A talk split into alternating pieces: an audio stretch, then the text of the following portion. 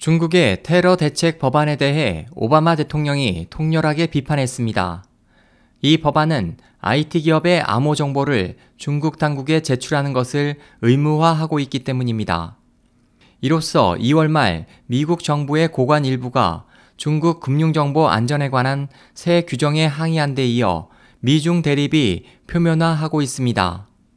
이월 하순에 공표된 중국의 테러 대책 법안의 일 차 수정안은 국내외 아이티 기업에 대해 컴퓨터 내에 전자정보 유출을 방지하기 위한 암호화 방식을 치안 당국에 공개하거나 사용자를 감시하기 위한 백도어 설치 등을 의무화했습니다. 이에 대해 오바마 대통령은 이일 로이터 통신과의 인터뷰에서 이 법안에 대해 비판하며 중국이 미국과 사업을 해나가려면 그 내용을 수정해야 한다고 말했습니다. 오바마 대통령은 법안 실시에 따라 중국 당국은 모든 사용자를 감시, 추적할 수 있게 된다. 적극적으로 협력하는 서구 기업은 없을 것이라며 우려를 나타내고 장기적으로 중국 경제에 악영향을 가져올 가능성을 지적했습니다. 오바마 대통령은 또 시진핑 중국 주석에게 내용 재검토를 요구했다고 밝혔습니다.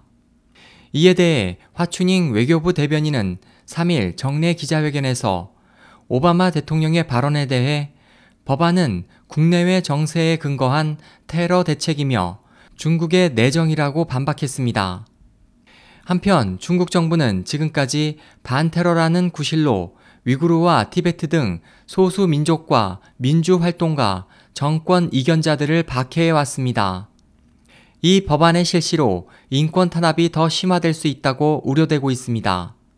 또 기업의 지적재산권으로 기밀 정보에 해당하는 최첨단 기술을 중국 당국에 공개함으로써 기밀 정보가 중국 기업에 부정 유출되어 외국 기업이 경쟁에서 열세로 뒤바뀌는 일도 생각할 수 있습니다. 이 법안 외에도 중국 정부가 지난해 말 결정한 새 은행업 관리 감독 규정도 인터넷 감시를 더 강화한 것이라고 비난이 쇄도했습니다. 이 새 규정은 중국 국내 금융기관에 컴퓨터 등 정보기술 제품을 공급하는 중국 내외 기업에 대해 극비 정보인 소스 코드를 중국 당국에 공개, 중국의 암호화 방식 도입, 백도어 설치 등을 의무화하고 있습니다. 미국 기업은 처음부터 이 법안에 강하게 반발하고 법안 재검토나 철회를 요구했습니다. 중국의 테러 대책 법안은 지난해 시월 전국인민대표대회 상무위원회에 제출됐습니다. 지난달 이십오일 제정된 법안의 일 차 수정안은 전국인민대표회의에서 계속 심의를 실시하고 있으며 수개월 이내에 성립할 전망입니다. 에스오에이치 희망지성 국제방송 홍승일이었습니다.